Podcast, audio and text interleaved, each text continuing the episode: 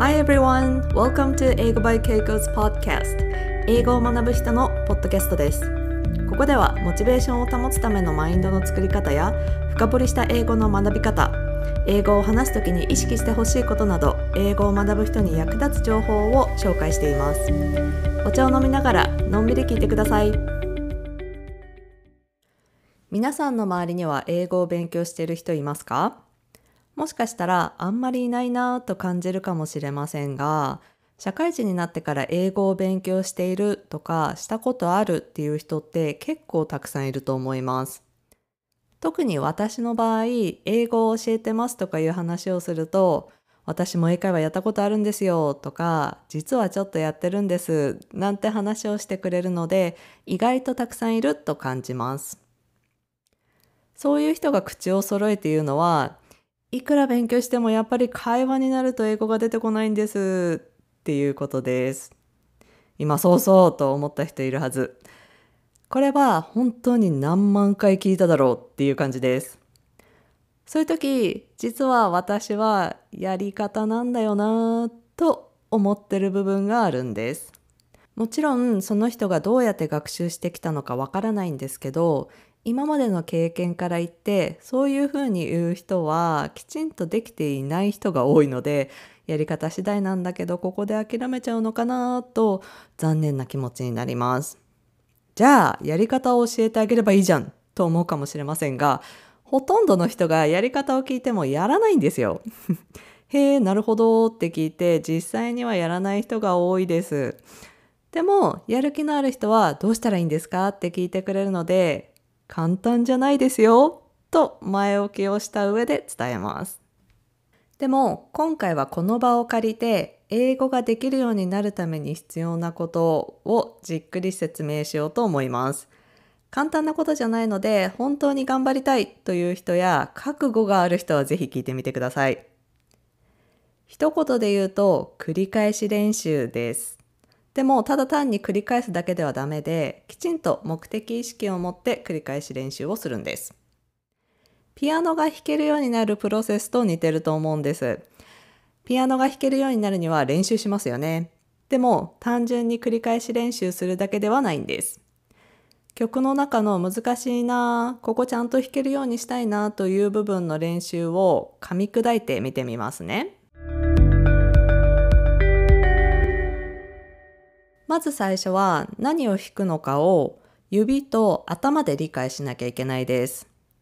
音符、リズム、指番号などを確認しながらゆっくり弾きます。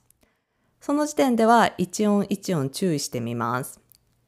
複雑なものはつい違う音符を弾いてしまったり、指番号が正しく弾けなかったりするので、何度も弾いて体に染み込ませます。一つずつ確実に弾くことに集中します。この時に音のパターンとか要注意ポイントなどに気をつけながら弾けるようにします。何度も弾きながら、おお、こういうパターンなのかとか、この音どうしても外しちゃうな。なんでかな。この音符は3の指で取らないと後が弾けるようにならないとか、ここは指を広げるように意識しないと外すな。など、いろんな目を見ながら複雑なものを頭の中で整理するように何度も弾くんです。初めはゆっくりなので徐々にスピードを上げていきます。スピードを上げるとゆっくりではできてたことが急にできなくなったりします。なのでここでも原因を考えながら何度も弾きます。指の動きに問題ないかとか意識を持っていかなきゃいけない部分はどこかななどを分析してスピードを上げていきます。このように何度も弾いているとだんだんとその音符の見方が変わる瞬間があるんです。この瞬間は本当に不思議なんです。最初は一音一音ドレミと気にしていたのが大きな流れに注目するだけで弾けるようになったり指ではなく手の動きの方に意識してみたらよく間違えるところもうまく弾けたりします。急に音一つ一つではなくまとまりで見れるようになるんです。逆に行き詰まった時にちょっと見方を変えて一歩下がって全体を見るようにして弾いてみるとスムーズに弾けたりします。そしてその後も何度も弾いていると半分意識がどこかに飛んでいておやつ何食べようかなと考えてても弾けるようになっている時が来ます。もう音を考えなくても指が勝手に動いているんです。頭の中でメロディーを歌うとそれが自動的に指に伝わって弾けてるんです。そのようになるくらい何度も弾いて音符を完全に理解して頭の中が整理され体にも染み込んでくると最初とは違う感覚で弾けるようになっています。本当に不思議。その感覚になるまで練習するんです。そしてやはり音楽なのでその練習の中で音楽的な表現をつけていかなきゃいけないですね。音符に書かれている記号などに沿って弾くのはもちろんですが自分はどういう表現をしたいのかを考えながら練習します。こういう抑揚をつけたらいいかなとか、このイメージだったらこういう雰囲気で弾こうかなとか、音符に色をつけていくんです。こうやってみようかな。うーん、ちょっと違うな。こういうイメージでやりたいけど、自分のテクニックではまだまだだなとか、いろいろと試行錯誤しながら自分が弾きたいものに持っていきます。そして自分が思うようにできるようになった部分は一回できただけじゃまぐれだったりするので何度も練習してできたことを体に染み込ませます。これも繰り返し練習ですね。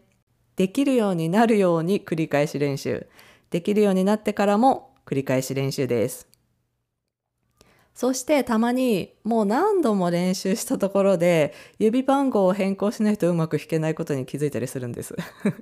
そうするとどの指使いが最適か考えてまた指使いの練習に戻ったりなんてありますね。このように繰り返し練習なんです。自分のその時の課題を考えながら試行錯誤して繰り返すんです。そして上達していくと音の見方や指の感じ方も変わってくるのでその状況の中で課題を見つけて繰り返し練習。思うようにできたらそれが体に染み込むように繰り返し練習。なんとなく練習の過程が想像できたでしょうか。もちろん自分にとって簡単な部分はそこまで細かく見ていかなくても弾けるんですけどそういう箇所はやっぱり自分のスキルが追いついている部分なので弾けるんですよね。自分のスキルが追いついていない部分はそのくらい試行錯誤を繰り返してものにしていきます。英語が話せるようになるとか学んだものを使いこなせるようになるっていうのもそのくらい練習をしてやっと言えるようになった使えるようになったにたどり着くと思うんです。英語に置き換えてみましょうか。まず理解していないと使えないですね。頭と体で理解するステージです。英語の表現を学ぶときは、こういうことを言いたいときはこういう表現で単語を、こういう単語を使うのかと覚えて、実際に発音して練習しますね。意味を頭で理解して口を使って発音できるようにするという部分。他にも、ある文法事項を使えるようにしたい場合は動詞の変換とか単語の並びをよく見て理解しておきますね。例えば、過去の話をするときは動詞を過去形にするのかと頭で理解します。そして実際そのルールを覚えているか文を作ってみたりしますね。発音をマスターしたければ、なるほど、発音はこうやって作るのか、など、口の動きを理解して音が出せるようにします。ベースの部分を理解してできるのか口に出して練習します。ここで終わってる人がほとんどです。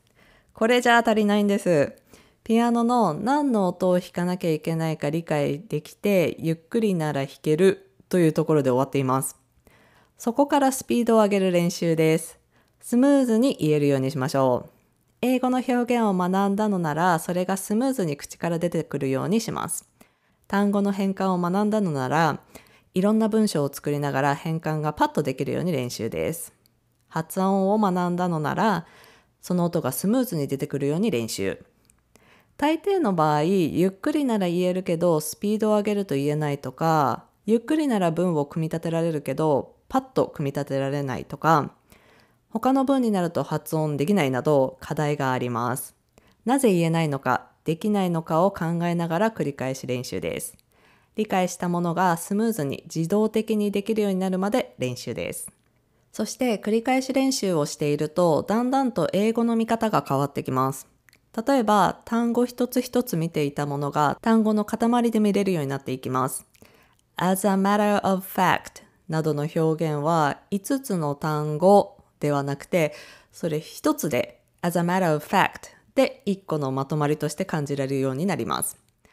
あとは動詞の変換に関しても書くは不規則だから write, wrote だなという思考プロセスではなく原型を考えなくても過去形が口から自動的に出るようになります。発音の口の形を細かい部分まで意識しなくても口が慣れてきてスッと出てきたりします。この段階まで来れたらかなり身についていますね。そこまでには繰り返しと試行錯誤の繰り返しです。そのようにして自動的にパッと言えるくらいになったら、今度は使える部分に持っていく必要がありますね。ピアノでもただの音符に自分なりの表現をつけるように、英語でもきちんと使えるものにする、表現する、自分の言いたいことを伝えるという部分ができるようにしなければなりませんね。ちょっと難しいところですが、それには疑似練習でこういう場面で使えるなということを想定しておいたり、いろんなパターンの言い回しで練習しておくといいですね。そしてやはりうまく表現できたとわかるのは会話などで的確な場面で英語が使えてきちんと伝わった時ではないでしょうか。なので実践会話をしてみることが一番です。実際に会話をしてみるってことですね。その中で使ってみてうまくできたか、できなかったら何が原因なのかを試行錯誤して練習していきましょう。え実践会話をするって練習じゃなくて本番じゃんって感じですけれども、